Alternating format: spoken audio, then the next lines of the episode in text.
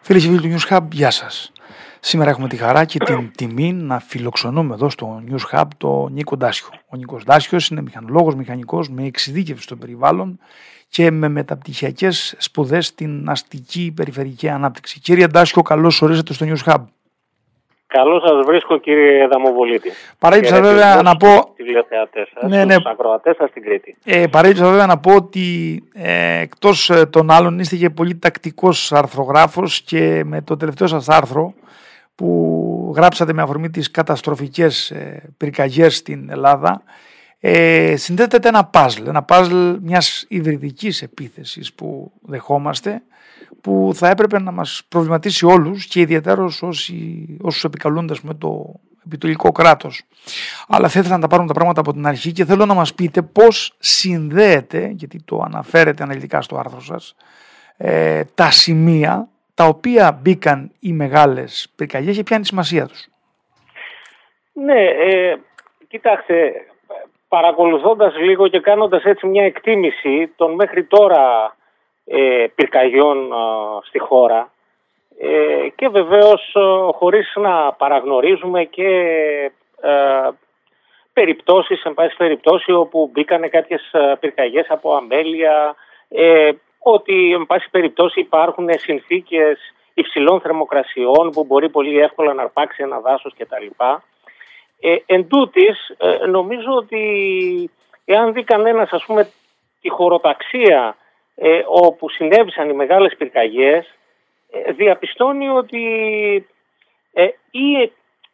είναι υποκινούμενες ή εν πάση περιπτώσει ε, κάποιοι που παρακολουθούν τα τεκτενόμενα στη χώρα μπορούν να εξάγουν πολύ χρήσιμες ε, πληροφορίες σε σχέση ουσιαστικά με τις δυνατότητες και τις αδυναμίες του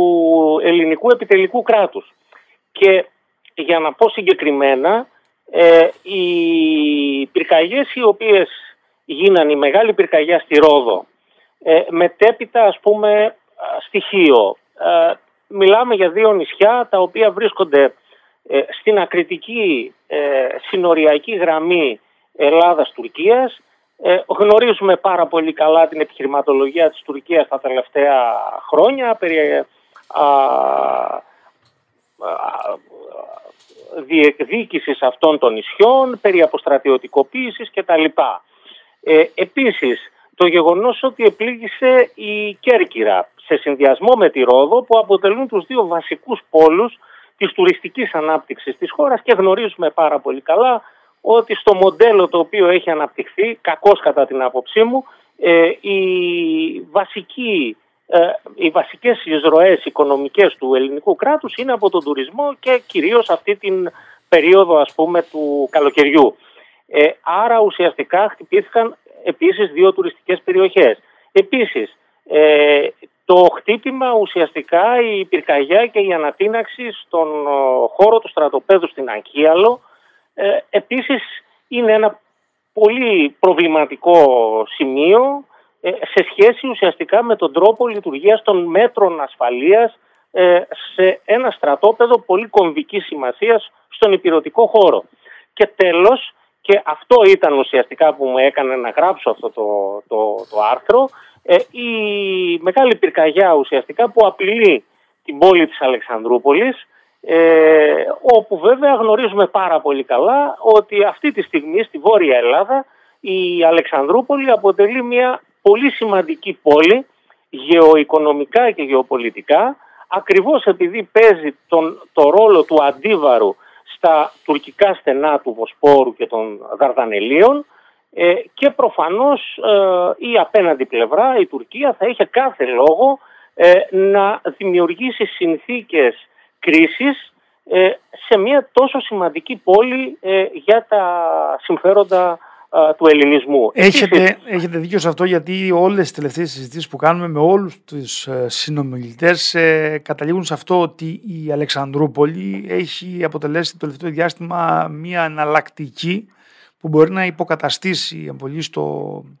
ε, τα, τα στενά, ας πούμε. Στο, ήθελα βέβαια να πάμε ένα βήμα παρακάτω στο puzzle. Έχετε ε, κάνετε μια προσέγγιση και κάντε, βάζετε κάποια στοιχεία επίσης που δεν τα θεωρείτε άσχετα εν σχέση, ας πούμε, με, το, με αυτή την υβριδική επίθεση την οποία δέχεται η χώρα. Εντύπωση μου κάνει που συνδέεται το ναυάγιο της Πύλου,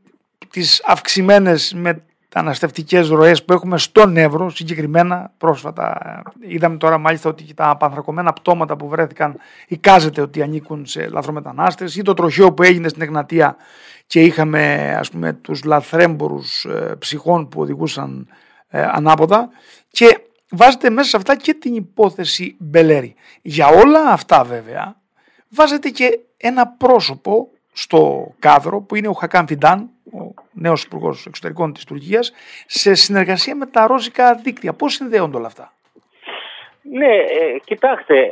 όπως είπατε, νομίζω ότι ε, η χώρα πέρα από τις πυρκαγιές βρίσκεται, ειδικά τον Αύγουστο, ε, σε μια ε, παράλληλη ουσιαστικά, ε, σε παράλληλα μέτωπα και στην Κύπρο και στη Βόρεια Ήπειρο ε, και εγχώρια με το ζήτημα το μεταναστευτικό, το οποίο αναζωπυρώνεται στην περιοχή του Εύρου, ε, και ουσιαστικά νομίζω ότι αυτό το οποίο θέλω να πω ε, είναι ότι ένας ε, πολύ σημαντικός παράγοντας που έχει πολύ καλή γνώση και ε, γνωρίζει ε, το παιχνίδι της αποσταθεροποίησης των γειτονικών χωριών, χωρών, καθότι υπήρξε και ε, διοικητής της ΜΙΤ και γνωρίζει πάρα πολύ καλά ε, αυτά τα θέματα, είναι ο Χακάν Φιντάν, ο νέος υπουργός ε, εξωτερικών ε, της Τουρκίας, ο οποίος έχει επιδοθεί ε, μέσω της ΜΙΤ ε, σε μία σειρά από αποσταθεροποιητικές ενέργειες και στο έδαφος της Συρίας, στο εκεί πόλεμο, ακόμη επίσης και στη Μαύρη Θάλασσα, όπου ουσιαστικά εκμεταλλεύεται ε, τον πόλεμο Ρωσίας-Ουκρανίας, ε, και ο οποίος, να θυμίσουμε στους ακροατές, ότι προέρχεται από μια σχολή σκέψης ε, που έχει να κάνει με την ε, ε, εξάπλωση της Τουρκίας ε, στη βάση της μαλακής ισχύος, ε, σε αυτά δηλαδή τα οποία έγραφε ο Νταβούτογλου. Ε, άρα λοιπόν ε, θα μπορούσαμε να πούμε ότι ο Φιντάν αποτελεί στη συγκεκριμένη συγκυρία την άλλη όψη του Ερντογάν, ο οποίος μετά τις εκλογές και στην Τουρκία και στην Ελλάδα, και έχοντας πλέον δείξει ένα πρόσωπο περισσότερο φιλικό προς την Ελλάδα, ακριβώς επειδή θέλει να προσεγγίσει το δυτικό στρατόπεδο και για την περίπτωση των εφ δεκαέξι, αλλά και για πιθανή χρηματοδότηση λόγω της ικτρής οικονομικής κατάστασης της Τουρκίας, ε, χρησιμοποιεί λοιπόν ένα πρόσωπο φιλικό, το οποίο δυστυχώς βρίσκει αποδέκτες και στην ε, ελληνική πλευρά, ε, ούτως ώστε, ας πούμε, να μιλάμε για ένα συνεχές διάλογο στο ανώτατο ε, επίπεδο των πολιτικών αρχηγών,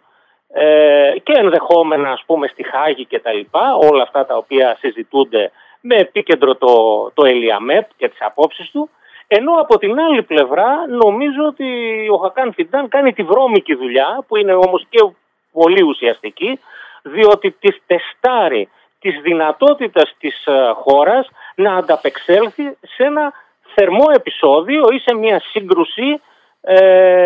και βεβαίως μέσα σε αυτό δεν θα πρέπει να ξεχάσουμε και την επιρροή των ρωσικών δικτύων, τα οποία γνωρίζουν πάρα πολύ καλά τον ελληνικό χώρο, ε, ειδικά στην τελευταία δεκαετία, ε, και το λέω αυτό με αφορμή τη στάση που κράτησε η Ρωσία, ε, μπλοκάροντας την απόφαση ε, του Συμβουλίου Ασφαλείας, την καταδικαστική απόφαση για τα γεγονότα στην νεκρή ζώνη, στην Πύλα, ε, το γεγονός ότι ξεκίνησε ε, το προξενείο, το ρωσικό προξενείο στα κατεχόμενα, ε, κάτι δηλαδή το οποίο έρχεται σε συνέχεια των παλαιότερων δηλώσεων Λαυρόφ και τα λοιπά, ε, και βεβαίως ε, να πούμε εδώ ότι ο Χακάν Φιντάν ε, είναι ένας πολύ σκληρός ευρασιανιστής, δηλαδή παίζει πάρα πολύ καλά το δόγμα ε, της ε, σύμπλευσης, της στρατηγικής σύμπλευσης της Τουρκίας με τη Ρωσία, ε, και των μεγάλων συμφερόντων που έχουν αναπτυχθεί μεταξύ τους και στο οικονομικό επίπεδο και στο ενεργειακό επίπεδο το πυρηνικά εργοστάσια και ούτω καθεξής. Ε, αυτά όλα λοιπόν με κάνουν να πιστεύω ότι ε, εδώ υπάρχει μια υβριδική επίθεση ε, που θα πρέπει να την προσέξει σοβαρά η κυβέρνηση ε, και πρέπει να α, κάνει μια, ένα άλμα επί της ουσίας στον τρόπο λειτουργίας αυτού που α, λέγεται επιτελικό κράτος. Ε, ενδεικτικό πάντως είναι για αυτά τα οποία αναφέρεται για το ρώσικο δίκτυο ότι α, ακόμα και φιλόρωσοι εδώ στην Ελλάδα δημοσιογράφοι, διευθυντές εφημερίδων αφήνουν αιχμές για το περιστατικό που είχαμε στην Αγχίαλο και αυτό με την Κύπρο που λέτε έχει ξεκινήσει από πολύ πιο μπροστά που είχαμε και τις αεροπορικές συνδέσεις της Ρωσίας με τα κατεχόμενα. Ακριβώς. Ε, πάντως εγώ θα ήθελα να κλείσουμε έτσι τη συζήτησή μας γιατί εκτός από τις εκτιμήσεις που κάνετε για όλα τα παραπάνω που συζητάμε έχετε και κάποιες προτάσεις και ε, προτείνετε και κάποια μέτρα που θεωρώ ότι έχουν πολύ ενδιαφέρον και θα πρέπει να τα ακούσουν και οι ακροατές μας αλλά και όσοι είναι σε διοικητικές θέσεις. Παραδείγματος χάρη πώς θα πρέπει να λειτουργήσει η Ελλάδα και η Κύπρος στο θέμα της ε, αμυντικής θωράκισης με όλα αυτά που γίνονται τώρα στην Πύλα, πώς θα έπρεπε να λειτουργήσει η συμφωνία για τα σιτηρά και να μπουν και άλλοι πρωταγωνιστές και ήθελα να μας μιλήσετε λίγο για αυτά.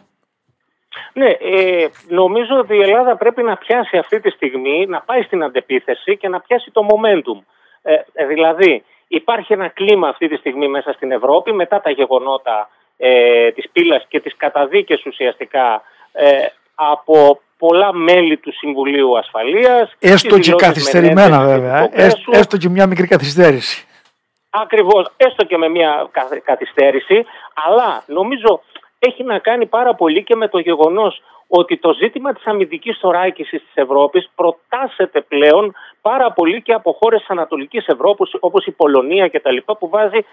απέναντι στη ρωσική απειλή και τα λοιπά, κεντρικό θέμα την αμυντική θωράκιση της χώρας. Θεωρώ λοιπόν ότι Ελλάδα και Κύπρος θα πρέπει να σηκώσουν αυτό το θέμα στην, απε... στην επόμενη σύνοδο κορυφής, να καταγγείλουν το τουρκολιβικό μνημόνιο και να, προχα... να προχωρήσουν σε μία φορά συμμαχίες, προβάλλοντας στο δυτικό στρατόπεδο τον ακριτικό ρόλο της Ελλάδας απέναντι στην απειλή του ευρασιανισμού. Και αυτό ακριβώς θα σήμαινε μια θωράκιση, περαιτέρω θωράκιση και με μέσα στρατιωτικά και με έμψυχο υλικό από την πράσινη γραμμή μέχρι την ελληνική μεθόριο. Επίσης, στην ίδια κατεύθυνση και στο ίδιο momentum, ακριβώς επειδή συζητείται αυτή την περίοδο μια, ένας εναλλακτικός δρόμος για τα σιτηρά, ε, στο οποίο παραγωνίζεται η Τουρκία και ήδη υπάρχουν αντιδράσεις από πολλούς αξιωματούχους εντός της Τουρκίας για αυτή την πιθανή παράκαμψη, δηλαδή προβάλλεται ο δρόμος από Ρουμανία, Βουλγαρία για την προώθηση των σιτηρών προς τη Δυτική Ευρώπη. Η Ελλάδα θα έπρεπε να αναδείξει εδώ πάλι τον κομβικό ρόλο της Αλεξανδρούπολης, παίζοντας ένα ρόλο τροφοδότη στις χώρες της Βορείου Αφρικής και ειδικά της Αιγύπτου που εξαρτώνται πάρα πολύ από τα, από τα σιτηρά, ενδυναμώνοντας έτσι τον στρα... τη στρατηγική συμμαχία με την Αίγυπτο που, θεω... που θεωρώ ότι είναι αποφασιστικής σημασίας για τα ε, ελληνικά συμφέροντα. Ε, επίσης, νομίζω ότι θα πρέπει να σκληρύνει τη στάση της απέναντι στην, α, α,